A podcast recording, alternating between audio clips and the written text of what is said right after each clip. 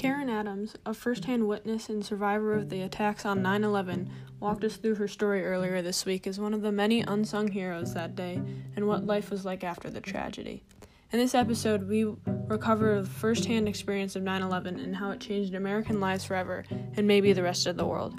We will explore the aftermath of this tragedy and confirm some theories regarding the American government and new safety measures put in place after the event.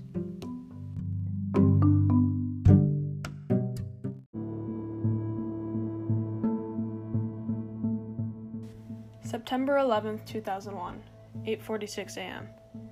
Adams is working on the first floor of the World Trade Center, running through court cases, when suddenly the building started to shake, and she heard an explosion from above. Her first instinct was to duck and run out of the building to safety. When she looked up, she saw a gaping hole in the side of the tower with smoke sweeping from the sides. She immediately ran back into the building to help get colleagues and friends to safety outside of the building, as the atmosphere was filled with fire truck sirens and screams from people watching in awe. Adams and her friends were directed four blocks away to the nearest Starbucks and away from danger. Adams recalls standing in the corner wrapped in a blanket, watching the second plane hit on TV and hearing the unified screams from inside the cafe and out. They were quickly relocated by firefighters and sent to a local library seven blocks away to be picked up by their families as it was deemed unsafe. Everyone in the building was glued to the little TV on the front desk watching in horror as people were falling from the towers. At first, they thought the floors were collapsing, but as the camera zoomed in, they were in fact alive as they fell to their death suicide. The room turned dead silent when the cameraman panned out to Tower 1 collapsing into a cloud of smoke, and the room began to shake, surrounded by a huge bang, followed by a collective scream from the outside the doors. Everyone began to panic, even though we were safe from the destruction, as the cameraman proceeded to say that this was no longer a freak accident, but a terrorist attack.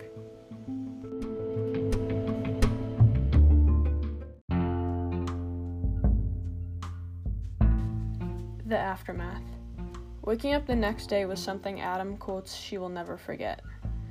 Standing up in a daze with the sound of sirens playing on repeat in her head, she went straight for the TV remote instead of her usual cup of coffee. She hits the red power button. The TV flickers on, and a reporter from CNN is discussing the tragedy, uncovering all of the destruction caused and the number of missing or killed in the attack 2,977 people dead, and more than 6,000 injured. The TV reads As the United States investigates the attacks, the government concludes that Osama bin Laden was the one responsible for not only the two plane hijackings that hit the World Trade Center, but but two more planes that were hijacked, one crashing into the Pentagon and the other dive bombing into a field in Pennsylvania. Adams, glued to the TV for hours now, could not believe what was happening, or that she was right there when it happened. This was her life now, and she had a story to share with the world. She decided to do some digging of her own because she needed to know how, the motive behind the attacks. As a primary witness of the attacks, Adams endured some serious PTSD from the event and a type of anxiety that will keep her from ever stepping foot on a plane again. The result? Adams spent the next 10 years of her life researching and attempting to connect the loose ends during her free time when she was not at the office. She was glued to the television every moment she got, as the search for Osama bin Laden was on, and the person responsible was still on the loose.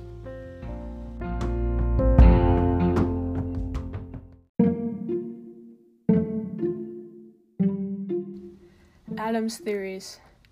Fast forwarding all the way to 2020, Adams has developed multiple theories as to why the attacks happened and if they were attacks or bin Laden was the only one responsible. She also covered all the changes the American government made since 9 11 and if they were necessary. Here are her theories.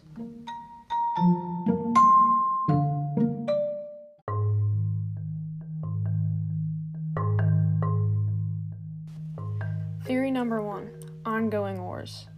Less than a month after the attacks, President Bush ordered U.S. troops to invade Afghanistan, where many groups, including the Taliban government, were attacked in the search to find bin Laden. Two years later, after coming up short, the U.S. moved on and invaded Iraq, capturing President Saddam Hussein. Hussein was suspected of producing weapons of mass destruction and considered dangerous. Even though no weapons were found, and was no way linked to the terrorist attacks on 9 11. Today, our military continues to launch war on terror on the people of the Middle East, despite President Bush out of office for over a decade now. Could Bush have ordered this attack on purpose so he could retaliate on the Middle East?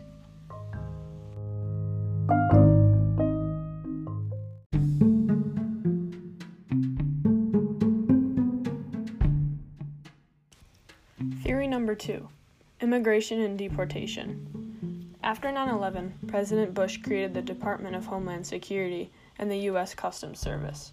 These so called safety measures awarded the government access to check immigration status of every person booked in county or local jail. This allowed the government to kick people out of the country who were not born on American soil for something as simple as not using a turn signal while driving. Recently, deportation numbers have increased exponentially thanks to President Trump taking advantage of this rigged system and power the government holds. Did Bush order these attacks so he could award the government absolute power and control bo- over both the American and non American citizens?